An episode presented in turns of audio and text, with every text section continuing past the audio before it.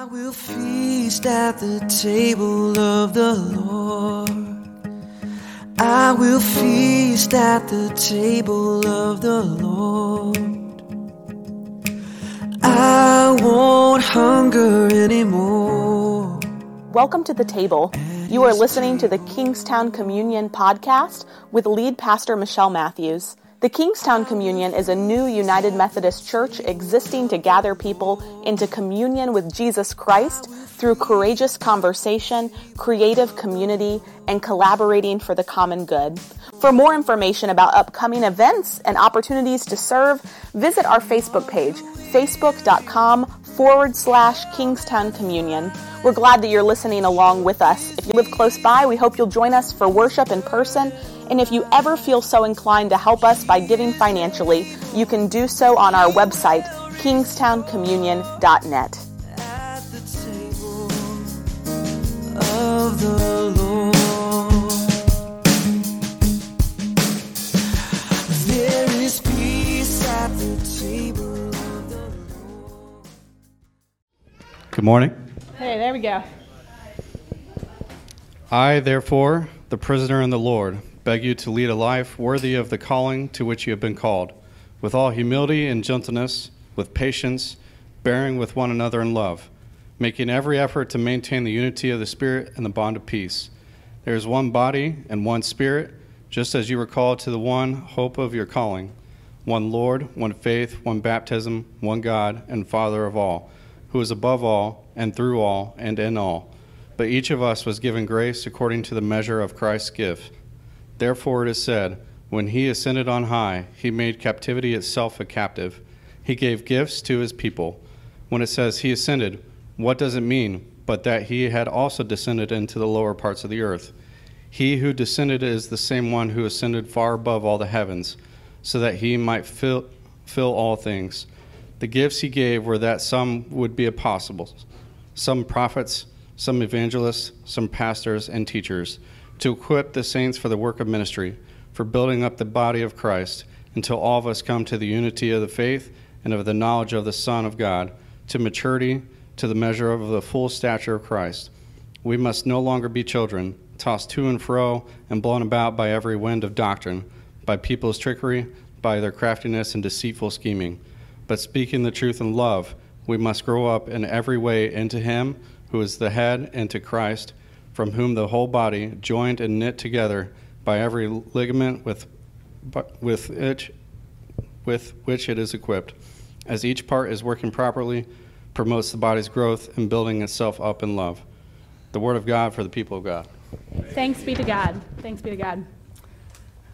All right, friends. Well, um, I'm going to start today, and I'm going to hang out in this area for Richard's sake. Um, I'm sorry. I realized last week that um, that I've made you all, um, those who run the slides, really work real hard on, on the video, running back and forth.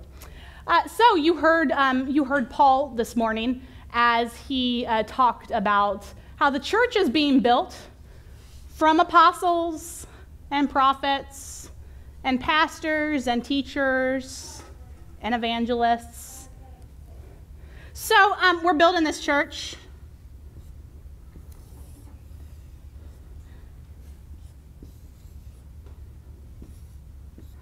Yeah, we're building this church, and there's you know a driveway up to the church.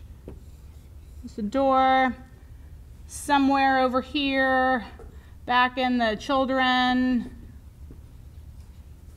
Somewhere over here is, um, you know, Brett.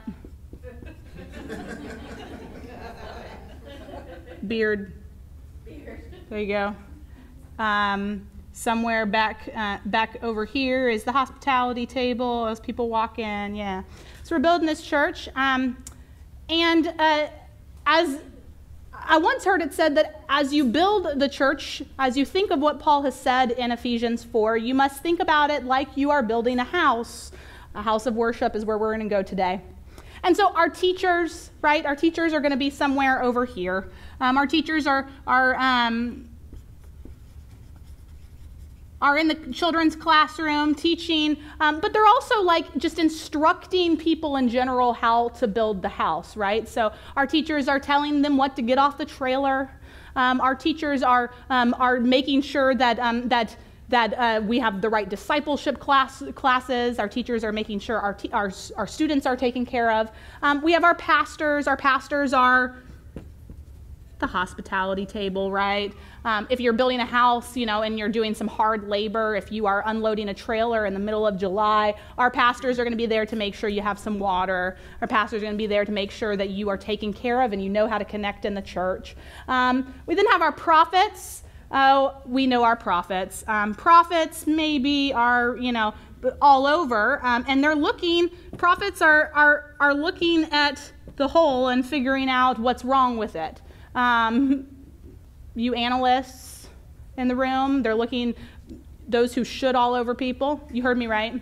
Um, should, hey, you should do, it should be better. It should be this way, right? Um, so the prophets are looking at the hospitality table and saying that that tablecloth is looking mighty dirty and need to take it home. The prophets are evaluating the music and seeing whether it is just the right amount of upbeat, but also moving, right? The prophets are evaluating the children's ministry, um, seeing if we have enough volunteers, or are we asking you too much to volunteer, or are we asking you too much for money? Um, all of those things. Prophets are always finding out what needs to be done, what should be done. And as the church is being built, um, these people have said that often you don't find the apostles and the evangelists. They're not found as the house is being built. So they're not here because, well, the apostle came in to originally build the house, and the apostle has gone out to build another house.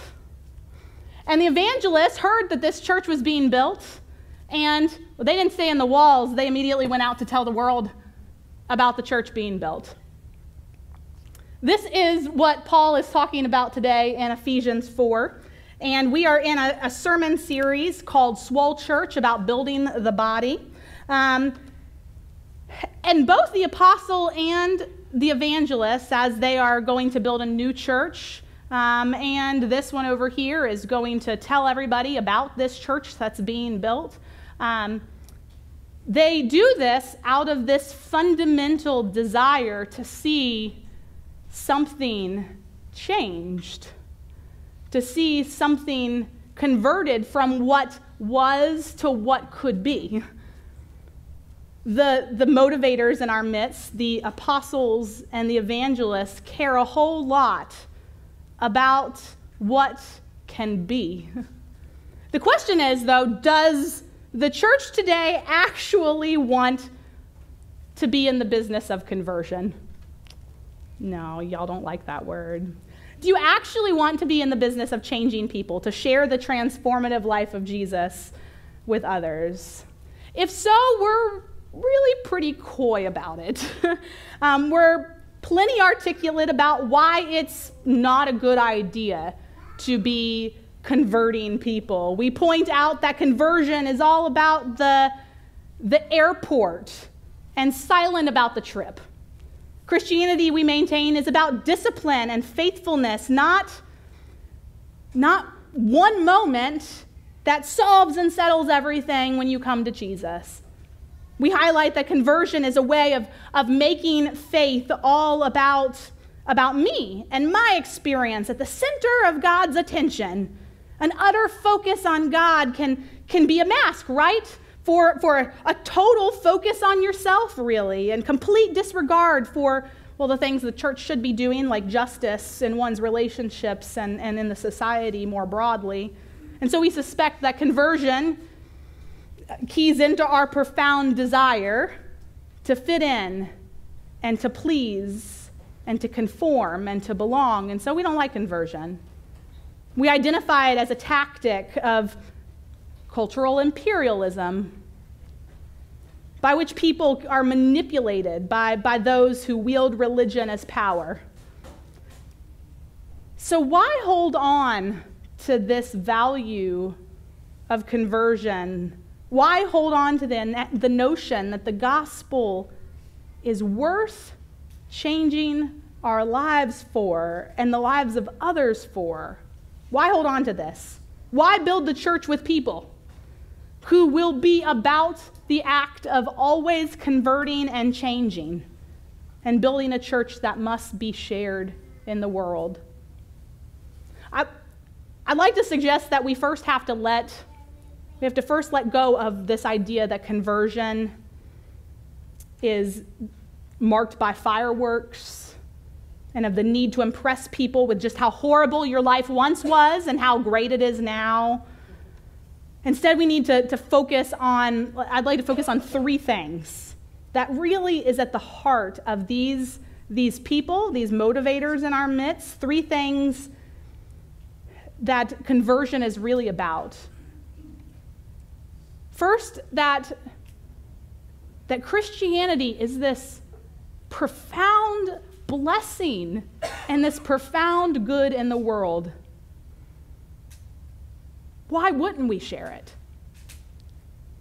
Like, through faith in what God has done, Christianity can heal wounds in people's lives of their past. Through hope in what God will do in their future, it can dismantle our anxiety about the future through the transformation of our past and through faith in our, in our, in our future, through hope, it can enable us to, to love in the present. And this isn't the, the thoughtless imposition of some imperialistic agenda to convert everybody. It's like this humble sharing of deep truth. It's not shouting, you, you have to believe to belong. And you have to believe a specific thing to belong. It's saying, try this. I did, and it actually works. In a previous church that I served, um, I, there was this couple that I would have lunch with often, and she loved the church. And he could take it or leave it. And wasn't, it, it didn't really do much for him. Um, and she was relatively young, but had this kind of debilitating disease uh, and she couldn't get to church on her own, and so she needed him to get her to church. And he knew that she valued it, and so he drove her there on Sundays. And he would just sit in the parking lot every Sunday and read a book while she was inside church. And eventually she died and she became one of those great saints um, of the church. The church talked about her. Her funeral was held at the church, and, and her husband was there, of course. And a few months later, to everyone's amazement, he just started attending church by himself. He never came in, he was the guy reading the book in the parking lot. And so they asked him why, like, why now? He said, It was the way that you cared for my wife. I thought, I want to be a part of a community that cares like that, and I want to discover what makes people care like that. I want to share in that. And that's what, that's what it means for Christianity to be a priceless blessing and a profound good. That's the discovery that Christianity actually works in the world. That's conversion. So, why hold on to this notion of conversion? First, Christianity is a blessing, and it is a profound good. We should actually claim that. Second, there is something powerful in placing our trust in the notion of change. When we pray for the heart of Vladimir Putin to, to soften, and when we, when we long for, for a person from whom we're estranged, maybe, to, to get back in touch with us finally, and when we work to transform humanity's relationship to our planet, or, or we're putting all our eggs in, in the basket of change and some kind, injustice, there will always be kinds of, of science and kinds of religion that maintain nothing ever changes. But change is in the character of creation and sometimes situations, and people can change for the better. And it's our motivators that believe that. Conversion is the name for the way a person's heart and a person's soul and actions can change for good when they encounter the embrace of God's, God's arms in their life. Some time ago, I met a man who had been in prison and he he actually said that prison was this gift to him. It was this great gift of public humiliation in his life and final visible statement that the way he had been leading his life was not sustainable. And so while he was in prison, he came to, to faith in Jesus and decided to live his life truly and, and selflessly. And he found himself utterly alone. But it turned out that that, that loneliness was exactly what he needed. It, it was time to be alone with God. And his life since prison has, has been this total change. He'd be the last to say he is now beyond reproach, but he's, he's a completely different person now. He's not that chancer and an opportunist that got into trouble before. He's a changed man. That change involved humiliation and hardship and humility. But fundamentally, the name for that change in his life was conversion. So, why hold on to this notion of conversion in the church? Because Christianity is this blessing and this good. I believe that. Because there is something powerful about placing our trust in change, in the notion that a person can change. And third, because out of the deepest hostility, and there is so much hostility when it comes to conversion, out of the deepest host- hostility, the greatest good can come. It's out of the exile that Israel saw this new insight that the God they thought was for them was actually something way better than that. A God who was, was with them. Out of the horror of the cross and the tomb came, came Jesus' glorious resurrection. Out of the threat, threat breathing, plot calculating life of, of Saul who brought Christianity to the Gentiles and without whose work of converting the Roman world, none of us would be sitting here in church today. This conviction, this trust is perhaps the hardest part of Christianity to believe, but it is the most it's the most wonderful to hold. This belief that people can be and should be converted and changed. And that's why it's so important that we build our church, not just to be felt, not just be owned, but to be shared.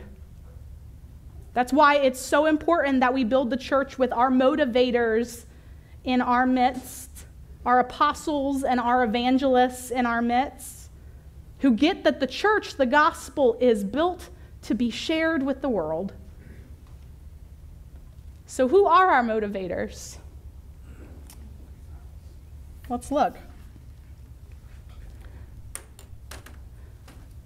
And Richard will put it up on the screen. Who are our motivators? Can you?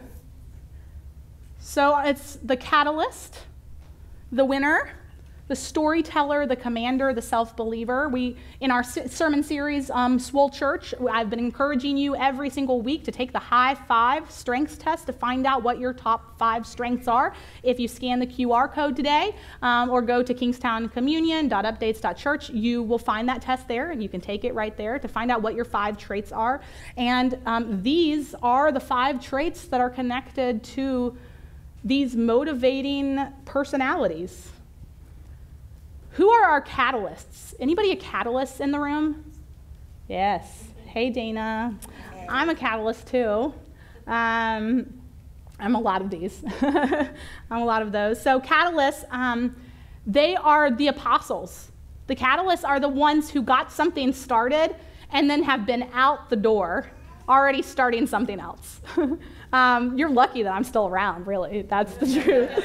Um, but you keep me on my feet enough uh, that I always feel like I'm starting something new, right? That's, um, that's, that's the life of a church like this. The catalysts enjoy getting things started and creating momentum in, in stagnant environments. They want to see things changed, and they want to see people changed. And they want to be a part of changing people and environments, and then they want to move on to the next group of changing people and changing environments. Catalysts cannot stand waiting and wasting time when they could be getting things off the ground. Why not just get started? Um, winners. Anybody a winner in here? Anybody? In, any winners? Uh, yes, a little bit. Yeah, winner. Um, so, are the winners in our midst? I'm a winner. Um, well, I'm one, you know what I mean? I don't, I don't win all the time, but I want to. um, they, winners typically tend to take the, the most mundane task and make it into like a game of some kind.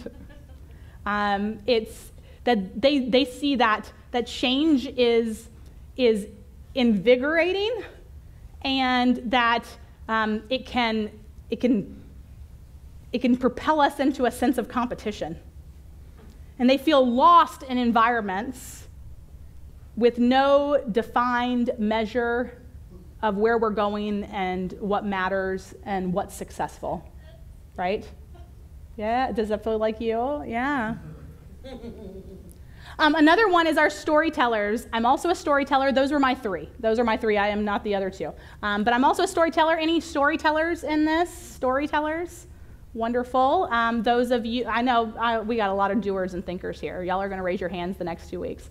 Um, but storytellers, thanks, Phoebe. Um, so the storytellers in our midst are masters of communication um, and really care about changing people with their words. Um, storytellers uh, also know how to take something that is um, just ordinary and talk about it in a way that makes people get excited about it. Um, I am um, I'm grateful that I'm that you all allow me to be a storyteller. Storytellers have to also hold themselves accountable that the story they tell is not so grandiose that it doesn't match the situation. um, the drain in situations, they, they get drained by situations that don't allow them to express themselves through words in, in ways that can change and motivate others to change. Um, then our commanders. Anybody a commander here? Yes, yes, yes. Um, so I like people too much, and I like what people think of me too much to ever come up as a commander. Um, but we need our commanders in our midst. Commanders love to be in charge and love for change to take place, and they have no problem. They, why don't we just stop beating around the bush and get to what really needs to be said? Um, uh, does not surprise me at all that like a Christian is a is a commander. He'll just walk straight up to me on Sunday. You should keep that. You should put that board right next to you this time, right? Like straight to the point. It would be better, and this change is necessary. Um, and you should do do it this way, and no beating around the bush. Just says it as it is. Um, they do not avoid conflicts. They will um, take them head on, mainly because they believe in the power of change. They believe that if we take it head on, we can move past it, this situation can change, and something can be better. This situation can be converted from what it is now into what it can be. And then self believers. This is an interesting type. Any self believers in our room? Yes, you had, you had some. Anybody else? I think Richard. Richard's a self believer. Um, so, self believers are, are those people in our midst who are incredibly independent and um, sometimes they can um, they they believe in change and they don't need you to motivate them to be a part of it um, they believe in it enough and they believe in themselves enough and their ability to impact a movement like a church, an environment like a church, that they don't need. So, self believers can be a little bit um, annoyed by like commanders because commanders are telling them what they should do, and they're like, I already knew, and I was doing it. I just didn't need to tell you I was doing it. Um, right? That's a little conflict in you. Yeah. That's I'm annoyed by myself all the time. but this this this drive for conversion and change, these are those people in our midst. And it's through conversion that the Holy Spirit takes the worst in the world the worst in our society, the very worst parts of ourselves, and turns them into the instruments of God's kingdom and channels of Christ's peace on earth. That is what Christianity is for. That's what Christianity can be in the world. Thank God for those people in our midst who believe that, who believe that they can be agents for good in the world, and that all they have to do is make just a couple of adjustments and things can change. Paul actually puts it this way. Um, Richard, would you put up the third scripture? Um, Paul says that it's, it's, these, it's these, these motivators in our midst, these people who aren't willing to say what needs to be said, and we all say it in a little bit different way, um, depending on which one you are. But the people who, who are willing to say um, the right thing so that change can take place. Paul says, But speaking the truth in love, we must grow up in every way into Him who is the head, into Christ, from whom the whole body, joined and knit together by every ligament with which it is equipped, as each part is working properly, promotes the body's growth and building itself up in love. That these people, and those of you who have little bits of this in you, that this motivating, sharing, building the church by being shared quality is truly what makes the church grow. It is these people that are responsible, and the people who enact these gifts that are responsible for the church's growth and magnitude in the world. That is, that's what a gift to us and so let's not give up on conversion. Let's actually believe in it. Would you pray with me? God, we thank you for the motivators in our midst and those who have these motivating traits within them and live them out in their doing and their thinking and in their feeling. God, we thank you that this, um, this story has invited us into it. Your story, God, is our story now. And because it's our story, it is meant to be shared. It's meant to be shared so that others might turn, might repent, might turn towards you, and choose the life everlasting. Choose life in Jesus. Choose life in the church that might find the kind of hope and love and joy and peace that they're looking for through a place like this and through people like this. And so, God, we, as uncomfortable as we are with conversion, we all have experienced it.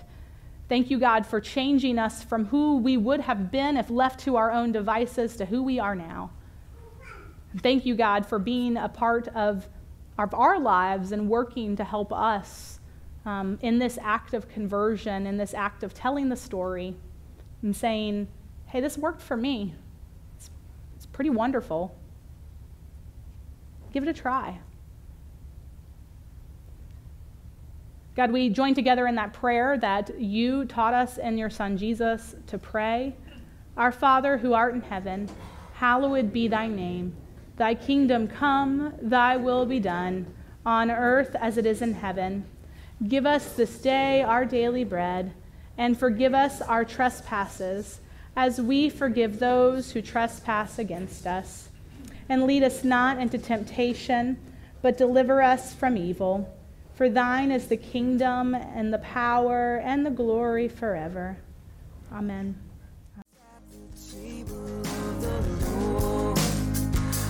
There is peace at the table.